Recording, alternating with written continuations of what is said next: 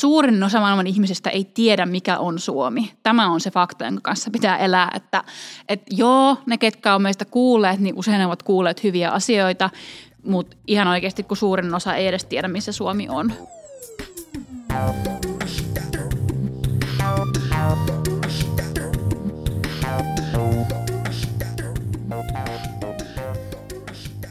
Ja tervetuloa jälleen kerran vielä yhteen Business-podcastiin. Mun nimi on Hemppa. Ja mä oon Tomppa ja studiossa vieraana meillä on Salla. Tervetuloa. Kiitos. Kuka sä oot? Mä oon Hännisen Salla kansainvälistämistoimista Palava Globalin toimari ja toinen perustajista. Tervetuloa tosiaan munkin puolesta. Mä muistan, kun mä ekaa kertaa törmäsin teihin, niin eikö teidän slogan ollut silloin, että autamme yrityksiä kaikkialle muualle paitsi Pohjois-Koreaan? Joo. Onko se vielä slogan? Ei ole. Okei, mä kävin katsomassa nimittäin, mä en löytänyt sitä. Mä ajattelin, että oletteko päivittänyt sen, että kaikkialle muualle paitsi Pohjois-Koreaan ja Venäjälle. No se on ehkä sellainen epävirallinen slogan tällä hetkellä, kyllä. No mikä on nykyinen slogan? Datalla ei mutulla. No jos kuulijoille he ei välttämättä tarkalleen tiedä, että mitä Palava Global tekee, niin kerro vähän tämmöinen lyhyt tausta, mistä Palava Global syntyi, mistä se sai alkunsa ja mitä te teette? Joo. Oikeastaan Palava Global sai alkunsa siitä, kun mä muutin Briteistä takaisin Suomeen 2014 lopulla. Ja silloin täällä oli jotenkin ankeita, oli paljon konkursseja, YT-neuvotteluja, lomautuksia. Ja mä aloin miettimään, miten mä voisin auttaa suomalaista hyvinvointiyhteiskuntaa, koska no, mä asuin Briteissä, jossa ei ollut hyvinvointiyhteiskuntaa ja mä koin, että, että haluan asua yhteiskunnassa, jossa kaikista pidetään huolta, mutta se vaatii rahaa. Ja no, mistä rahaa tulee? No se tulee maailmalta viennistä. Ja, ja mä Briteissä erikoistuin nimenomaan kansainväliseen bisnekseen, opiskelin sitä siellä ja, ja näin, niin se tuntui luontevalta silloin. Silloin mä otin ensimmäisen yrityksen pystyyn ja ajattelin, että voi tehdä yksin. Myöhemmin opin, että näin ei suinkaan ole, vaan aika iso operaatio kyseessä. Ja tota, loppujen lopuksi Palava Global mä perustin sarjayrittäjä Ilkka Lavaksen kanssa, joka on tuttu muun muassa City-lehdestä, Table Onlineista ja muutamasta muusta yrityksestä. Ja todettiin, että Suomessa ei ole sellaista yritystä, joka, joka tarvittaisiin tähän kansainvälistymiseen niin sitten pistettiin Palva Global pystyyn. Ja oikeastaan se meidän tehtävä on auttaa kansainvälistyviä yrityksiä tekemään järkevämpiä päätöksiä, jotta ne resurssit käytettäisiin mahdollisimman hyvin. Yes, moni meidänkin kuulija varmasti on miettinyt, että pitäisikö bisnestä laajentaa ulkomaille. Ja nyt täältä on jo ohjenuora saatukin motossa, että datalla eikä mutulla, niin mitä se käytännössä tarkoittaa? Hyvä kysymys. Se tarkoittaa käytännössä sitä, että niitä päätöksiä, joita t- tulee tehdä esimerkiksi, että kannattaako lähteä ylipäätänsä yhtään mihinkään tai minne kannattaa lähteä ja miten kannattaa lähteä, niin niitä ei kannata ihan fiilispohjalta tehdä, vaan tarvitaan riittävän paljon dataa, jotta voi tehdä järkeviä päätöksiä. Se ei tarkoita, että pitäisi käyttää miljoonia tai satoja tuhansia siihen tai hirveästi aikaa, mutta pitää ymmärtää, mikä se määrä dataa, tietoa on, jonka pohjalta niitä päätöksiä on järkevää tehdä.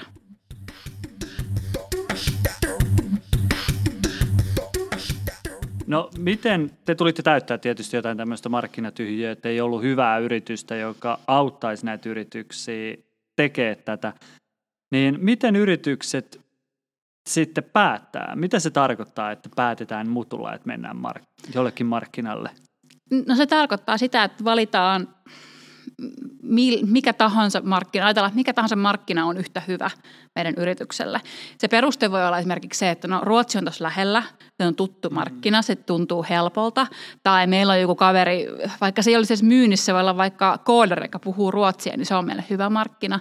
Hmm. Ähm, tai sitten halutaan mennä jenkkeihin vaan, koska no, mulla on yksi tuttu yrittäjä, kaveri, joka meni jenkkeihin, niin menekään hyvin, niin mekin mennään sinne. Ne on tämmöisiä niin kuin, miten nyt sanoisi, aika fiilispohjaisia juttuja. Ja jos ei tiedetä, niin sitten ajatellaan, no eikö Ruotsi nyt ole ihan hyvä, kun se on tuossa noin. Minkä takia ne yritykset siis haluaa ulkomaille? Mikä siinä on? Mm. Osalla on ehkä loppunut markkina kesken Suomessa. Mm-hmm. Eli on toimittu pitkään Suomessa, todetaan, että, että jaha, että nyt on tavallaan päästy tiettyyn pisteeseen, missä on tosi vaikea kasvaa enää kotimaassa, jolloin tarvitaan uutta markkinaa.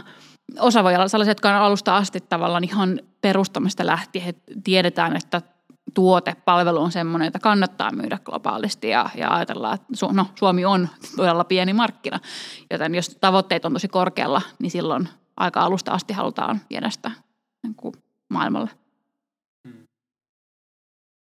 Joo, ja sitten toi on, toi on hyvin luonnollista, että jos sulla on vaikka hyvin niche-markkina ja sä oot sen saavuttanut ja sä tiedät, että samanlaisia markkinoita tai sä oot tosi hyvä siinä sun kohderyhmässä ja samanlaisia kohderyhmiä löytyy muilta markkinoilta, niin miksei. Ja aika usein myös silloin, jos yritys kasvattaa sijoittajien rahoilla toimintaansa, niin kansainvälinen euro on usein arvokkaampi kuitenkin. Siis kansainvälinen myyty euromäärä on kuitenkin paljon arvokkaampi kuin sama sitten kotimaisilta markkinoilta. Eli se on myös tavallaan niin kuin todistusaineistoa siitä, että meillä on globaalia kysyntää. Niitä on varmaan myös yksi sellainen paine, että miksi halutaan mennä tavallaan niin kuin todistaa, että tässä on niin kuin iso. Joo, jos on sijoittajia takana tai halutaan sijoitusrahaa, niin silloin pitää pystyä todistamaan, että se homma toimii myös Suomen ulkopuolella. Aika harva sijoittaja on kiinnostunut tuotteesta, jolla on menekkiä ainoastaan Suomessa. Et silloin pitää pystyä näyttämään tavallaan se osaaminen ja, ja kysyntä myös muualla. Ne suomalaiset yritykset suuntaa sitten usein just näihin Ruotsiin ja Yhdysvaltoihin ja sitten Saksa voi olla varmaan hyvin tyypillinen. Onko jotain muita maita, mihin yleensä suomalaiset suuntaa? No noi on selvästi yleisimmät.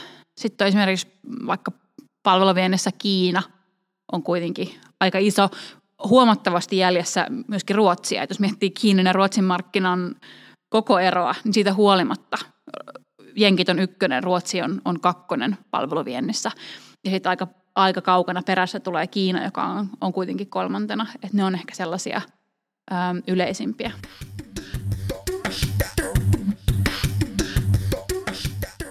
Miltä se näyttää, kun suomalainen firma lähtee tälle ehkä enemmän fiilispohjalta? Mikä siinä menee pieleen tai minkälaisiin haasteisiin törmätään ja mitä olisi tosi helppo ennakoida siinä vaiheessa, kun lähdetään ulkomaan? No ihan yleisin virhe on se, että lähdetään aivan väärälle markkinalle. Eli ei ole mietitty, että onko riittävästi kysyntää, mikä se kilpailutilanne on, pystytäänkö kilpailemaan niiden muiden yritysten kanssa. Tosi usein meille sanotaan, että ei meillä ole kilpailua. Meillä ei ole Ruotsissa kilpailijoita, me käytetään varttia, löydetään kymmenen kilpailijaa. Ja todetaan, että itse asiassa ne kilpailijat tekevät hyvin samanlaista tuotetta ja saattaa tehdä murtoosalla hinnasta. Tämä on tapahtunut muutaman kerran. Että tavallaan joko sitä ei ole tehty kunnolla ja ei haluta löytää niitä kilpailijoita myöskään. Niin kuin toivotaan, toivotaan, että ei ole kilpailua. Ja, ja tavallaan sitten lähdetään vähän soitellen sotaa. Toinen yleinen ongelma on se, että ajatellaan, että sama strategia, mikä toimii Suomessa, toimii myös muualla. Otetaan vähän kopipastella se strategia, mikä Suomessa on toiminut, ja sitten se halutaan niin kuin käyttää siellä uudella markkinalla. Mutta on hyvin mahdollista, että esimerkiksi markkinointikanavat on tosi erilaisia, mitä siellä käytetään. Samat asiakkaat etsii ää, tietoa ihan eri kanavista. Tai myyntimallin pitää olla hyvin erilainen. Se on hyvin, hyvin mahdollista. Niin tavallaan siinä usein törmätään ongelmia, kun kuvitellaan, että sama homma, mikä toimii Suomessa, niin toimii automaattisesti myös muualla. Hmm. Tämmöinen myyntiin paljon keskittyvä podcasti mekin ollaan, niin sanoit, että myyntimalleissa voi eri maissa olla selkeitä eroja.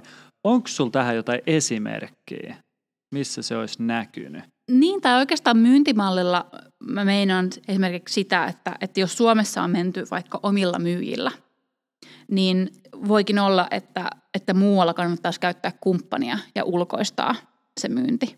Se on ihan, ihan tosi mahdollista ja, ja yleistä. Että sen sijaan otetaan riski siitä rekrytoinnista esimerkiksi, niin sitten käytetään, käytetäänkin kumppania tai siellä pitää mennä tietynlaisten kumppanien, tietynlaisten jälleenmyyjien tai vaikka maahantuojien kautta. Mm. Että jos mietitään, no, se riippuu hirveän paljon totta kai tuotteesta, mutta yksi esimerkki on tällainen elintarvikebrändi, ähm, jolla tietysti Suomessa on oma, omat myyjät, mutta sitten muille markkinoille heidän kannattaa mennä maahantuojan kautta, joka hoitaa sitten tavallaan siellä sitä paikallista markkinointia, myyntiä ja niin edelleen.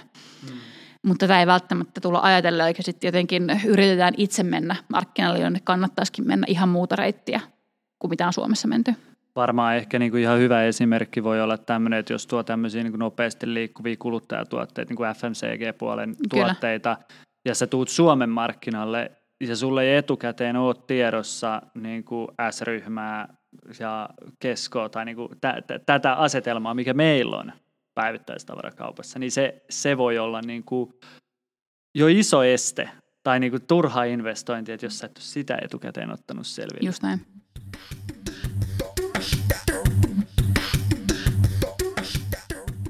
No mi- miten sitten te autatte tekemään niitä markkinavalintapäätöksiä niin datan perusteella ja ehkä sieltä usein paljastuu, että Ruotsi ei olekaan se ykkösvalinta, niin minkälaisia parametreita tutkitte ja minkälaisia yllätyksiä pystytte antaa esimerkkejä, että minkälaisia tutkimuksia te olette löytänyt siitä ja ohjannut sitten eri suuntaan teidän asiakkaita kuin mitä ne ennakkoon luuli, että mikä olisi se oikea markkina?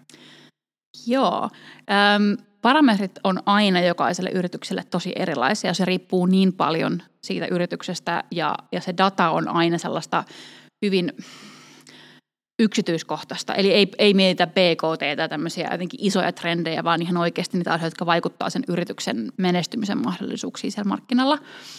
Ähm, esimerkkinä tämmöinen lääkealan softa, jolle tärkeää oli muun muassa se, että kuinka moni käyttää viittä tai useampaa lääkettä yhtä aikaa markkinalla, ää, ketkä määrää lääkkeitä, miten toimii vaikka farmaseutin ja lääkärin yhteistyö ja niin edelleen. ne on hyvin tällaisia yksityiskohtaisia. Tällä yrityksellä oli varmoja, että esimerkiksi britit, britit olisi heille paras markkina – ja, ja vaikka me ei huomioitu edes Brexittiä mitenkään, niin todettiin, että se ei ollut suinkaan siellä kärkikahinoissa edes, vaan aivan, aivan muut markkinat oli sitten ää, ensimmäisiä. Tässä, tässä yksi tällainen esimerkki, mitä se voi olla. Mihin maahan se sitten päätyi? Ää, Kanadaan. Okei, okay, aika yllättävää, jos tullut ekonomialle. Ei niin. Ja tosi usein tulee tämän tyyppisiä. Toinen oli itse asiassa tällainen verkkokauppa, ja he ajattelivat, että Sveitsi voisi olla heille hyvä markkina. Heillä on tullut kysyntää Sveitsissä. He tavallaan toimittaa jo useille markkinoille. Nyt he haluaisivat miettiä systemaattisemmin, että mihin, mihin keskitytään. Ja todettiin, että itse asiassa Sveitsi oli aika siellä häntä päässä, mikä mm, monelta osin tietysti liittyy EU-hun ja tavallaan siihen, kuinka paljon helpompaa toimii EUn sisällä, mutta oli siellä paljon muitakin syitä, kuten esimerkiksi digitaalisen markkinoinnin kustannukset oli aika iso, iso tekijä myöskin.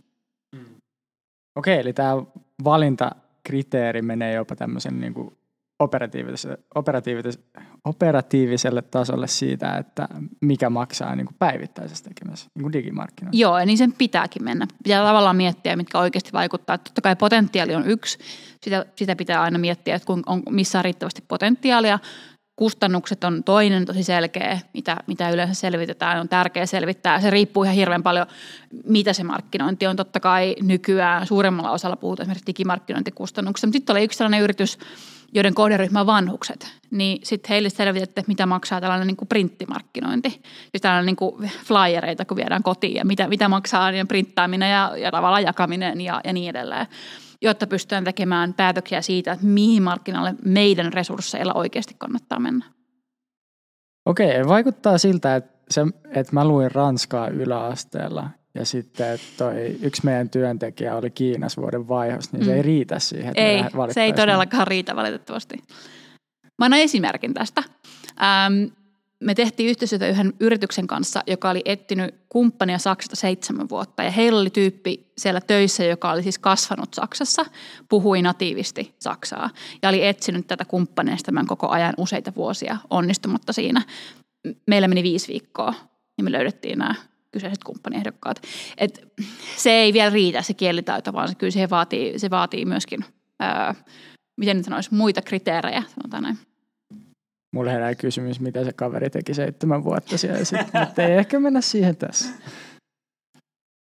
No miten tota, miten tota, tämä, että se tulee vähän niin kuin mutulta ja usein se osuu varmaan aika lähelle, että ajatellaan, että Ruotsi on suhteellisen samankaltainen maa tai markkina, että, että, että se on lähellä. Mm. Ja ehkä Saksakin on vielä sille aika lähellä tai näin, niin – se kuulostaa tämmöiseltä uskomukselta, suomalaisen yrityksen uskomusviennistä. Kyllä.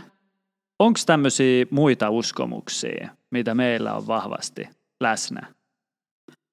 Öm, joo, toinen on sellainen, ajatellaan, että pieni markkina on aina helppo. Eli kannattaa aloittaa Ruotsista, koska se on myöskin pieni markkina, jotenkin se on helposti lähestyttävä. Ja tavallaan mä ymmärrän sen, mutta sitten toisaalta jos miettii, että se potentiaali mark- toisella markkinalla on vaikka kymmenkertainen ja suht samalla resursseilla pystytään etenemään paljon isommalla markkinalla, niin kyllä mä silloin ottaisin sen mahdollisuuden. Jos lähdetään tekemään vaikka digimarkkinointia ja sä tekee sitä ruotsiksi, niin sun potentiaalinen yleisö on se maks 10 miljoonaa kun taas lähdet tekemään vaikka espanjaksi potentiaalinen yleisö voi olla 500 miljoonaa, niin tavallaan se on, se on jännittävä uskomus, että kuitenkin samat lainalaisuudet pätee myöskin isoilla markkinoilla. Mm. Totta kai koko markkinavalloittaminen vie enemmän resursseja, mutta tavallaan jos, jos tavallaan vertailee näitä, niin kyllä se sen sijaan, että joutuu avaamaan, avaamaan kymmenen markkinaa, että saa sen saman potentiaalin, niin jos avaisikin yhden markkinan. Mm. No meillä on myynnissä, kun me tehdään, niin yksi tämmöinen samankaltainen uskomus on, että tuote on niin hyvä, että se myy itse itseensä. Tämä on semmoinen niin kuin äh, hassutteluversio siitä. Mutta onko tämmöistä, että jotenkin Suomi on niin hyvä tuottamaan tuotteita tai Suomi-brändi on niin on. vahva? Onko sillä joku uskomus? On. Onko se, pitääkö paikkaansa? Pitää, siis uskomus pitää paikkaansa. Siis se, että ihmiset, on totta, että ihmiset uskovat näin, mutta suurin osa maailman ihmisistä ei tiedä, mikä on Suomi. Tämä on se fakta, jonka kanssa pitää elää, että, että joo, ne ketkä on meistä kuulleet, niin usein ovat kuulleet hyviä asioita, mutta ihan oikeasti, kun suurin osa ei edes tiedä, missä Suomi on. Briteissä asuessa niin joudun aika usein selittämään, että missä, mistä olen kotoisin, kun sanon, että olen Suomesta. Niin, kun mennään siitä vielä kauemmas, niin ei ole kyllä hirveän suurta maabrändiä, eikä kukaan okei, hyvin harva ostaa tuotetta sen takia, että se on nimenomaan suomalainen. Mm. Jonkin verran, se riippuu aina kontekstista, on tuotteita, joita voidaan myydä vaikka pohjoismaisuudella, että se ehkä tunnetaan paremmin tämmöinen kuin Nordic Design, voi olla asia, jonka ihmiset tuntee, tai joku tietyissä kulttuureista vaan Scandinavian jotakin, niin se voi toimia. Haks. Niin, se tuli ensimmäisenä mieleen. Joo. Mutta toki sitten jossain Japanissa nyt tunnetaan niin suomalaista ja suomalaisuus voi olla juttu, mutta en mä kyllä pelkästään sille lähtisi ratsastamaan, en missään nimessä. Ja sitten ehkä tähän liittyen tämä Suomi-brändihän, että täällä on hyvä elää, puhdas luonto, näin edespäin. Mutta tämähän on niin tosi tärkeät brändielementit, jotka meillä on kyllä niin mietitty, mutta et viestitäänkö niitä riittävän vahvasti. Ja nyt viennin näkökulmasta puhun, että tänne tulee investointeja. Mm.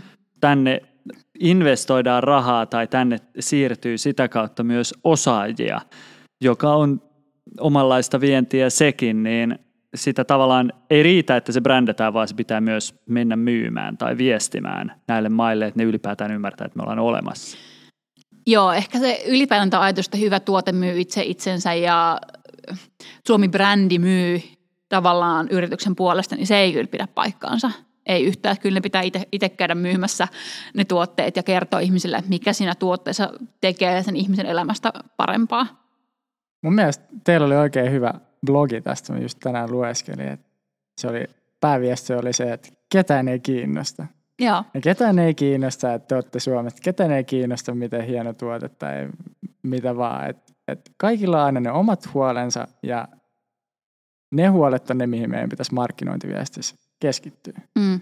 Joo, ylipäänsä markkinointiviestissä aina se fokuksen pitäisi olla siinä vastaanottajassa, koska ihmisiä kiinnostaa aina oma napa.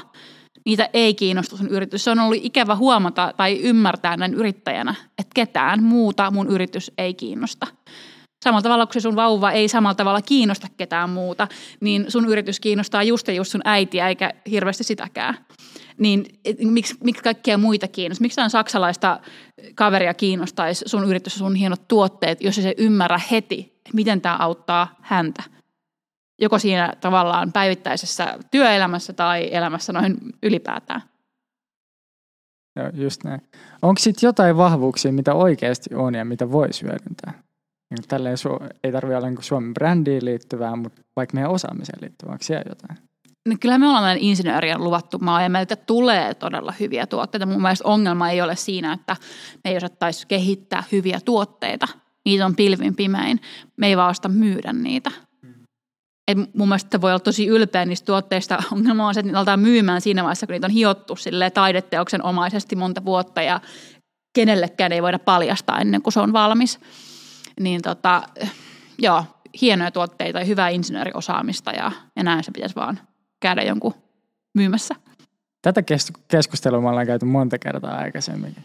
Perisynti, että hiotaan siellä omassa, omassa kellarissa tai autotallissa ja sitten ei uskalleta mennä tekemään sitä myyntiin ja kaikki nämä, että kyllä se pitäisi se tuote puskea markkinoille vielä, kun vähän itse, itseään hävettää se, että missä vaiheessa se on.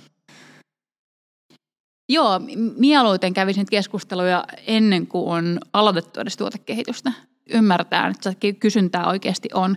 Minusta kaikista surullisin tilanne on se, että laitetaan satoja tuhansia tuotekehityksiä ja sitten huomataan, että ketään ei kiinnosta. Oli yksi sellainen softafirma, jotka kehitti tuotetta ja he, heillä on siis konsulttibisnestä jo valmiiksi. Sitten he oli kehittänyt sen tuotteen ja käyttänyt siihen tosi paljon aikaa ja rahaa. Siinä kohtaa he kysyivät heidän nykyisiltä asiakkailta, että kiinnostaisiko no ei itse asiassa kiinnosta, mä oltaisiin paljon simppelimpää.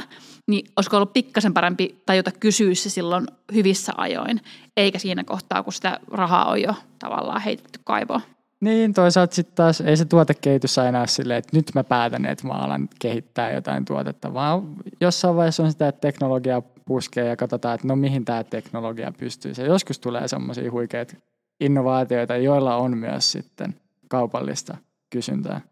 Ja sitten taas toisaalta on myös näitä, että ihan asiakaslähtöisesti tunnistetaan, että hei, tässä on nyt iso ongelma, että meillä on vaikka hirveästi autoja, jotka vie tilaa kadulta ja että miten tätä voisi hyödyntää. No, itseohjautuvat autot tai jotain. Mutta siinäkin jossain vaiheessa on puskettu sitä teknologiaa. ei se, se olisi kiva ajatella, että se prosessi menee paperille jotenkin suoraviivaisesti ja voitaisiin etukäteen miettiä näin. Ei se ole niin helppoa. Ei, mutta tavallaan miten nyt sanoisi, ää, niin sitä päätöksistä voi tehdä pienempi riskisiä, kun mm. hakee edes jotakin sen oman mutun tueksi siihen ennen kuin lähdetään kehittämään. Tuo asiakaslähtöisyys on hyvä pointti. Yleensä silloin, kun tarve tulee oikealta asiakkaalta tai asiakkailta, niin se kertoo jo aika hyvää kieltä. Mutta tavallaan ei sen, sen ei tarjolla mikään valtava tutkimusprosessi, kun riittäisi, että kysyisi vaikka niiltä nykyisiltä asiakkailta tai muutamalta ihmiseltä kohderyhmästä, että hei, mitä ajatuksia tämä herättää, onko tämä oikea ongelma.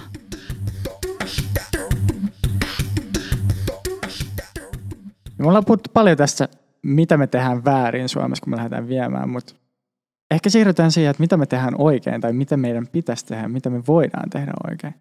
Niin mistä me lähdettäisiin liikkeelle, jos me lähdetään nyt vientiä tekemään? Business Finlandiltahan me saadaan hyvin apurahoja siihen. Sitä tuetaan. Ja sehän on yksi kanava. Mitä muuta me voidaan tehdä? Ihan ensimmäisenä mä validoisin sen idean. Sen voi tehdä tosi aikaisessa vaiheessa. Eli jos miettii jo vaikka yrityksen laittamista pystyyn tai on, on jo yritys ja on uusi tuoteidea ja haluaa miettiä, että onko tässä kaupallista globaalia potentiaalia, niin mä siinä kohtaa miettisin ja käyttäisin asiantuntijaa. Sitä voi tehdä vaikka innovaatiosetelillä, joka Business Finlandilla on. Että tavallaan just se, se semmoinen tsekki siinä alussa, että hei, että ollaanko me tekemässä oikeaa asiaa. Mieti vaikka Volttia. Heidän ensimmäinen idea oli aivan syvältä, ei toiminut. He pivotoivat sitä, no meni pikkasen paremmin. Niin vähän samalla idealla, että joku katsoo pikkasen, että hei, onko tässä kysyntää, onko tässä globaalia potentiaalia ja kannattaako laittaa rahoja kiinni. Mutta tähän liittyen, just kun sä sanoit sitä, että Suomen viennin yksi isompi ongelmi on nimenomaan se, että jäädään nyhväämään sitä eikä mennä myymään sitä sinne mm. asiakkaille. Ja nyt just tämä sama juttu, että mentäisiin sinne asiakkaalle ja kysyttäisiin, että me ollaan tehty tämmöinen ostoteksti tämän hyvin varhaisessa vaiheessa, jotta se tuotekehitys menee oikeaan mm. suuntaan. Niin miksi Business Finland ei sitten rahoita niin kuin myyntiä? Miksei Business Finlandin tai muiden tämmöisten kumppaneiden avulla voi oikeasti tehdä niin kuin myyntityötä? Se itse asiassa liittyy EU-hun ja siihen, että tämä on rajoitettu sitä rahojen käyttöä. Sitä ei saa käyttää aktiiviseen markkinointi- tai myyntityöhön.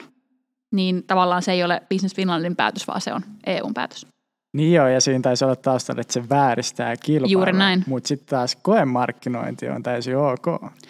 Joo, se liittyy tavallaan siihen markkinatutkimukseen ja tavallaan katsotaan sitä, että onko sitä kysyntää. Että se on osa markkinatutkimusta. Okei, mä mietin, että me ollaan täällä Suomessa tämmöisiä aika niin kuin sääntöjen noudattajia ja just jos ei saa käyttää markkinointia, mutta koemarkkinointi ok, niin mitenköhän se menee sitten vaikka Italiassa? Että tehdäänkö siellä sitten koemarkkinointia vai maskeerataanko siellä markkinointi koemarkkinoinniksi? Niin, tosi vaikea sanoa. En odota, että sulla on vastaus niin, tähän, mutta tämä on spekulointia sitten. spekuloidaan sitten niin mm. niin tuonne EU-suuntaan päättäjille.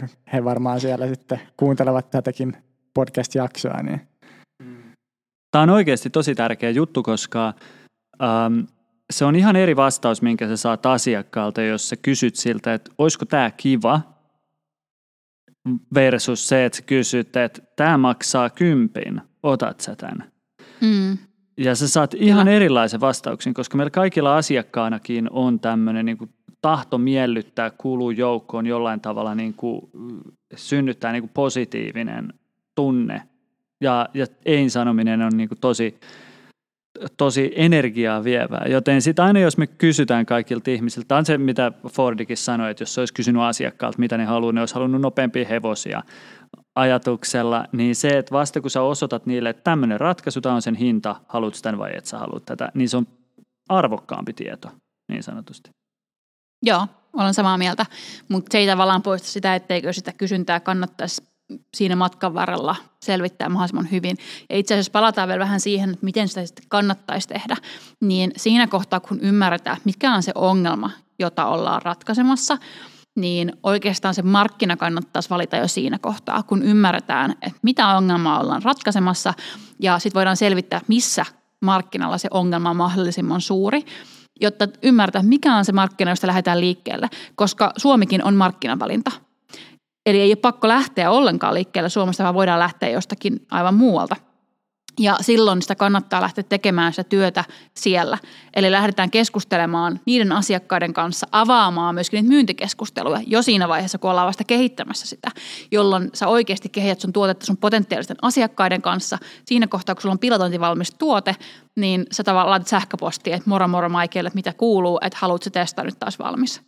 Tämä nyt on ehkä yksinkertaistettuna, mutta, mutta kuitenkin, että tavallaan että sen pystyy aloittamaan sen prosessin tosi paljon aikaisemmin kuin vasta silloin, kun se tuote on jotenkin sitä on viilattu kolme vuotta, niin sitten voidaan näyttää ja kysyä joltain, että kiinnostaako. Jep.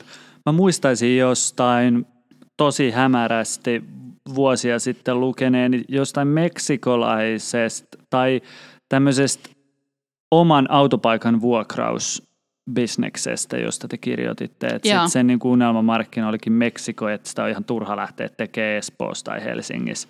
Täällä ei ole vaan niin paljon autoja tai markkinaa. Muistuta vähän tästä, oliko tämä joku keissi? Joo, tämä on esimerkki, jota mä tykkään käyttää. Ähm, hieno firma, hieno tuote, mutta haastana ehkä se, että se ongelma, jonka ne ratkaisee, joka on tavallaan niin kuin parkkipaikkojen vertaisvuokraus, vähän niin kuin Airbnb, mutta parkkipaikoille. Että sä voit, sä voit jollekin äh, tavallaan vuokrata sun omaa parkkipaikkaa. Niin joo, Suomessa on joissain paikoissa voi olla haastavaa löytää järkevän hintaista parkkipaikkaa, mutta keskimäärin niin ei se ihan hirveän vaikeaa Sitten kun verrataan vaikka, no Meksiko City on se esimerkki, jota me käytettiin tässä – jossa on aivan valtavasti ihmiset, jotka saattaa käyttää joka aamu jopa tunnin siihen, että ne etsii parkkipaikkaa ja ne tietysti käyttää sen paljon rahaa suhteessa heidän palkkaansa. Sitten siellä on myöskin hirveästi ihmisiä, joilla on tyhjiä parkkipaikkoja, koska usein asuntoihin kuuluu parkkipaikka, vaikka sä et edes sitä haluaisin, se kuuluu sun vuokraan. Niin tavallaan siellä kysyntä-tarjonta kohtaa ihan eri tavalla ja se arvo sille asiakkaalle on paljon suurempi, on se product market fit, niin kuin kovasti startup-pöhinäpiireissä puhutaan, niin on tietysti ihan eri tasolla kuin mitä se on Suomessa. Suomessa on ehkä semmoinen nice to have, siellä se on semmoinen must have, koska kukaan ei halua viettää kahta tuntia päivässä tai mitä tahansa etsimässä parkkipaikkaa. Mun mielestä on oikeastaan hyvin lohdullinen tämä esimerkki siinä mielessä, että toi on ihan liiketoiminnan peruselementtejä, että meillä pitää olla joku ongelma, mitä me ratkaistaan. Ja sitten tässä perspektiivi ei vaan ollutkaan enää se kotimaa, vaan mietittiin globaalisti, että mikä se on se asiakas, jolla tämä ongelma on niin mahdollisimman suuri, missä ne kivut on kovimmat. Ja sitten päädyttiin esimerkiksi tähän Mexico Cityin. Niin toi on ihan oikein hyvä esimerkki siitä, että ihan niin kuin bisnesperusteet. Meillä, mitä ongelmaa ratkaistaan, kuka meidän asiakas. Ja sen sijaan, sen sijaan, että me mietitään Suomea, me mietitään globaalisti. Just näin.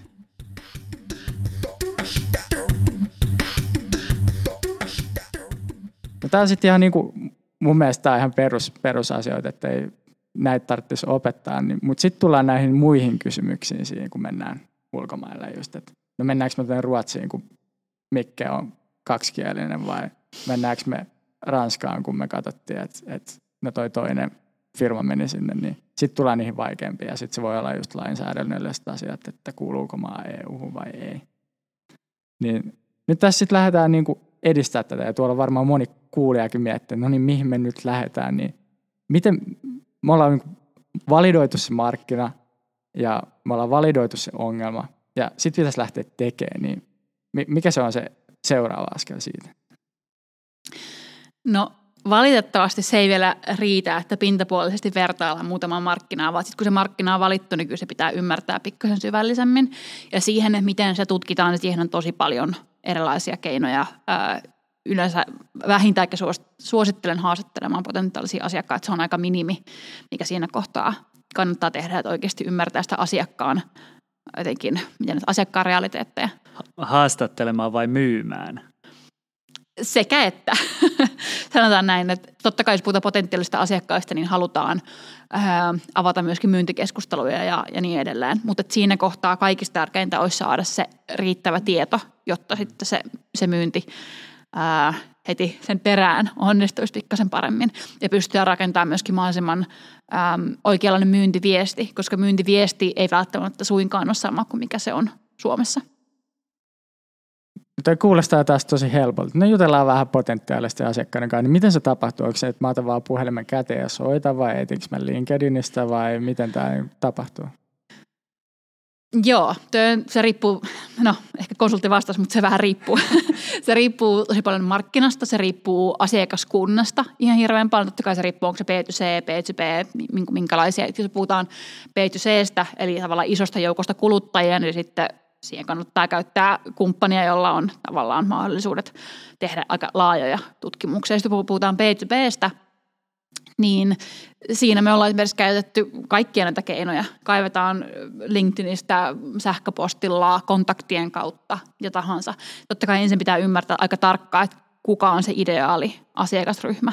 Ja sitten tavallaan sieltä lähtee shortlistaamaan niitä kiinnostavia, kenen kanssa haluaisi jutella. Ja sitten se on sellaista kontaktointia Okei, eli se riippuu, mutta mitäs jos meillä tuossa esimerkkin toi kaveri, joka oli Saksassa ja sitten sillä meni seitsemän vuotta löytää se kumppani. Onko jotain keinoa nopeuttaa tätä? Mulla ei ole seitsemän vuotta aikaa ottaa.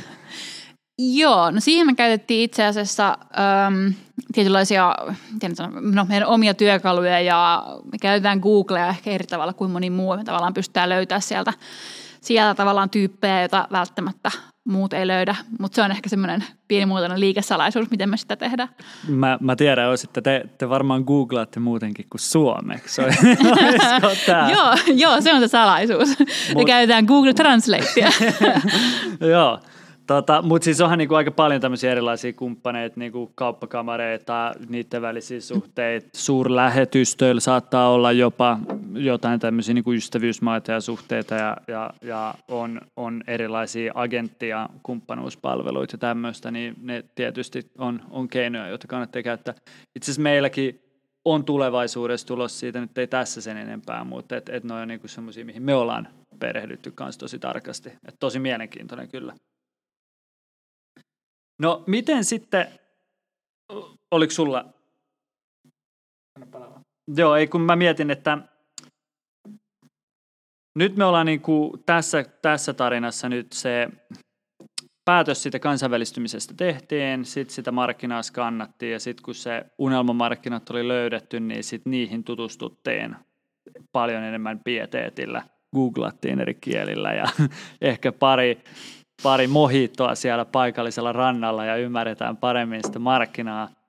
Mutta nyt jos mä mietin tässä niin kuin yrittäjää, joka on tekemässä vaikka tuotekehitystä tai se vasta miettii, että hei tämmöinen bisnes voisi olla niin kuin superhyvä, mitenköhän täällä olisi kysyttää kansainvälisesti.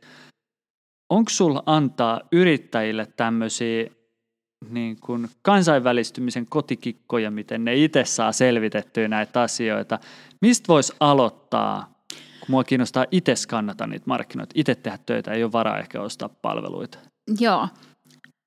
No tärkein asia on miettiä, mikä se on oikeasti se ongelma, jota ratkaistaan, ja miettiä, miten pystyisi indikoimaan sitä, että jostakin löytyy riittävällä tasolla se ongelma – se on ehkä semmoinen, mistä, mistä, mä, tai mistä me aina aloitetaan. Mietitään, mikä se potentiaali on, miten se lasketaan. Tämä myöskin, jos on tekemässä sijoittajille vaikka pitch deckia, niin itse asiassa sama asia pätee, että sä haluat ymmärtää sen potentiaalin, niin siihen ei riitä, että no UK IT-markkina on 3,8 miljardia, niin siitä kun otamme 0,1 prosenttia, niin se on meidän markkina. Se ei, se ei ole potentiaali, vaan tavallaan miettiä, että ketkä on asiakkaita, Ke, keille se tuote tuo jotakin lisäarvoa, ketkä voisivat olla valmiita maksamaan ja miten me pystytään äm, arvioimaan, mikä se on se asiakkaiden määrä eri markkinoilla. Niin siellä pystyy tavallaan lähteä miettimään sitä potentiaalia. Sitten totta kai miettiä, mitkä voivat olla niitä riskejä kyseiselle liiketoiminnalle. Mä listaisin niitä riskejä, selvittäisin niitä kustannuksia, miten on tarkoitus tavallaan operoida siellä. Totta kai tässä kohtaa ei välttämättä ole vielä ta- tarkkaa strategiaa, mutta jos miettii vaikka, että okei, todennäköisesti me tarvitaan digimarkkinointia, me tarvitaan, tarvitaan myyntiä tai myyjiä, niin mitä tällaista maksaa eri markkinoilla. Oikeasti ymmärretään, mikä se on se kustannusero. Se voi tuntua, että no ei ne nyt kuitenkaan niin isoja, mutta esimerkiksi digimarkkinoinnin kustannukset, klikkikustannukset voi olla kymmenkertaisia joillain markkinoilla verrattuna toisiin. Niin siinä kohtaa sillä on aika iso merkitys, että vaikka potentiaalia löytyisi, mutta ei riitä resurssit, niin sitten pitää vähän sen perusteella myöskin valita niitä markkinoita. Ja sitten tavallaan siihen ympäristöön liittyviä asioita, jotenkin siihen kulttuuriin ja muuhun, mitkä voisivat olla sellaisia tekijöitä, jotka joko hyödyttäisi tai haittaisi sitä omaa menestystä. Siinä ehkä tälleen lyhyesti. Ja kaikkeen tähän niin tehokasta googlausta. No siis, sanon, että jos, on, jos, jos ei ole tehnyt aikaisemmin, niin ymmärrän, että kynnys muuhun tutkimiseen voi olla korkea, mutta kyllä silloin, jos mekin koetaan, että itse asiassa paras tieto löytyisi vaikka paikallisen maan jostain markkinointiliitosta, niin sitten sit me ollaan yhteydessä sinne paikallisen maan markkinointiliittoon. Että tavallaan, että e, mä en valitse sitä niin datan lähteitä sen perusteella, mikä on tosi helppoa ja kivaa, vaan, vaan tavallaan sillä perusteella, mistä se paras tieto löytyy. Tämä kuulostaa ihan siltä, että se mutulla on paljon helpompi nyt toteuttaa kuin tämä datalla. Että tämähän vaatii vaivaa. No vähän se vaatii vaivaa, mutta paljon vähemmän se harmittaa kuin se, että laitetaan satoja tonneja kiinni markkinaan, joka ei sitten toiminutkaan. Ja siis ihan oikeasti, eikö tässä nyt puhuta siitä, että tämmöinen markkinatut, kevyen markkinatutkimuksen tekeminen on muutaman kymmenen tonnin investointi, joka todennäköisesti maksaa itse takaisin, kun saat puskea miljoonia euroja siihen, että sä pääset ylipäätään sinne markkinaan sisään. Eikö tämä ole about sitä koko luokkaa? Joo, tai jos miettii vaikka, no vaikka markkinaskannerialla me vertaillaan näitä markkinoita, niin sä pystyt tutkimaan vaikka kymmenen markkinaa parilla kymmenellä tonnilla, ja se on pari tonnia per markkina, niin voi miettiä, että kannattaako se laittaa siihen vai siihen, että kokeilee kymmenen markkinaa ja toivoo, että joku niistä lähtee, ja kun mikä ei lähde, niin sinne meni rahat tavallaan kankkulan kaivoon. Mun, mä tykkäsin myös tuosta, että mutulle, että kokeillaan vaan. Me ollaan just viime jaksossa puhuttu päätöksenteosta ja puhuttu siitä, että, että kaikkea tietoa ei voi olla saatavilla. Tai jos sitä yrittää venailla, että no kerätään kaikki data, niin sitten se tilaisuus vähän niin kuin meni ohi jo. Ja oli esimerkki tämmöisestä, että, että 40-70 prosenttia tiedosta pitäisi olla, että jonkun verran mutuu siinä pitäisi sitten kuitenkin olla mukana, tai muuten me ollaan liian hitaita siinä, siinä liikkeessä. Joo, mä oon siitä aivan samaa mieltä, että ihan kaikkia tietoa ei missään nimessä pidä kerätä. Pitää olla aika tarkka siitä, mikä on se tarpeellisin tieto. Että ei mekään kaikkia tietoa kaikista markkinoista tietenkään kaiveta, vaan mietitään, rajataan tosi tarkkaan sitä, mikä on se kaikkein olennaisin tieto. Ja sitten sen jälkeen pystytään tekemään se päätös. Että ei siinäkään ole järkeä, että vuosikausia vaan tutkitaan ja tutkitaan ja koskaan ei uskalleta tehdä mitään päätöksiä. Ja kyllä mä uskon, että aina siinä on niin joku pisara, jotakin fiilis, että sulla on kaksi tasaväkistä markkinaa, niin sä todennäköisemmin otat sen, joka tuntuu tutummalta tai jotakin. Mutta se olisi kuitenkin, jos sanotaan, että sulla on joku vaikka Saksa, jonne sä haluaisit, ja datan perusteella se on se huonoin markkina, niin miten sä perustelet vaikka hallitukselle, että hei, me haluttaisiin laittaa nyt puoli miltsiä kiinni tuon Saksan markkinalla, kaiken datan perusteella se on meille ihan tosi huono markkina. Mm. Et se on niinku ehkä, ehkä siinä se, että jos tehdään näin tärkeitä isoja päätöksiä, niin, niin kyse pitää olla jotakin tavallaan dataa siellä pohjalla myöskin. Pelkkä mutu ei mun mielestä näin merkittävissä päätöksissä niin ei riitä. Joo, ehdottomasti. Yksi asia, mikä mulla tulee mieleen tästä, niin mehän monet yritykset kuitenkin lähdetään liikkeelle Suomesta ja tavallaan ainut syy, miksi me ollaan valikoitu Suomea, että me satuttiin syntyä tänne ja me puhutaan Suomea, ollaan täällä kasvettu. Ja sitten homma on kuitenkin skulannut ihan hyvin. Niin tavallaan sehän on niinku tämmöinen myös satunnainen markkinavalinta. Niin on. Niin minkä takia sitten, jos moni yritys vaikka menestyy Suomessa, mutta sitten kuitenkin kompastelee ihan vaikka kun menee tuohon Ruotsiin, niin minkä takia se satunnainen valinta ei sitten onnistu? Ongelma on usein muilla markkinoilla se, että ei ymmärretä, mitä ei ymmärretä. Ei tajuta, millä tavalla se konteksti ja, ja tapa tehdä pitää muuttua. Suomessa me tiedetään vähän intuitiivisesti, kun me tiedetään, miten tietynlaiset asiat toimii, missä sä tapaat ihmisiä, miten sun pitää myydä, miten sun pitää puhua ihmisille ja niin edelleen. Totta kai sulla on myöskin verkostot, jotka tosi paljon, kun sulla on hirveästi ihmisiä, joille sä voit soitella. Mutta vielä isompi asia on se kontekstin muuttuminen. Me ei ymmärretä, millä kaikilla mahdollisilla tavoilla se konteksti muuttuu. Ja se on tavallaan sitä meidän ydinosaamista, että me tajutaan, millä kaikilla tavoilla konteksti voi muuttua, riippumatta siitä, mikä se markkina on. Eli teilläkin on paikallista osaamista. No se ei tavallaan, se, se ei ole paikallista osaamista siinä mielessä. Totta kai me tunnetaan paljon erilaisia kulttuureja, mutta oikeastaan se meidän ammattitaito perustuu siihen, että me tavallaan ymmärretään kaikki ne eri asiat, jotka voi olla toisin muilla markkinoilla. Se on ehkä se. Että vaikka että olisi sitten Etelä-Korea tai, tai Ruotsi, niin me tavallaan pystytään hahmottamaan, mikä kaikki voi vaikuttaa siellä markkinoilla siihen menestykseen. Joo, ja turhasta pyörää keksii uudestaan, että te olette näitä markkinoita tutkinut jo muillekin, niin miksei sitä hyödyntäisi myös meidän tutkimukset, eikö niin? Just näin. Hyvä. No me lähetä, lä- lähestytään loppuun tässä, niin äh, mä haluttaisin, että kuulijoille jäisi jotain, jotain käteen. Mä kutsun näitä avainnoutoruuiksi, eli key takeaways. niin, mitä sä haluaisit Salla, että kuulijoille jää käteen, kun he on kuunnellut tämän podcastin? Okei, mä mietin kolme asiaa, jotka mä haluaisin, että, että ihmiset muistaisi tästä. Ensimmäinen on se, että Suomikin on markkina, kuten tässä puhuttiin. Eli te olette jo valinneet yhden markkinan, jos toimitte Suomessa. Ja, ja myöskin se, että, että myöskin Suomessa te käytätte jo resursseja ja, ja rahaa ja aikaa, niin samalla tavalla se vaatii resursseja, aikaa ja rahaa myös muualla. Ei välttämättä vähempää eikä enempää, saattaa jopa tulla, joissain tapauksissa saattaa olla halvempaa operoida muualla. Mutta sitten tullaan kohtaan kaksi, joka on se, että resurssit pitäisi miettiä realistisesti. Ja, ja se on tosi iso kompastuskivi monelle, että joko yliresurssoidaan, eikä uskota lähteä, koita, että tämä maksaa kuitenkin 5 miljoonaa, eikä meillä ole 5 miljoonaa, niin sitten ei lähdetä ollenkaan. Tai ehkä vielä pahempi on, että aliresurssoidaan ja sitten rahat loppuu puolessa välissä operaatiota ja sitten se homma jää tavallaan kesken niin se on ehkä sellainen ongelma.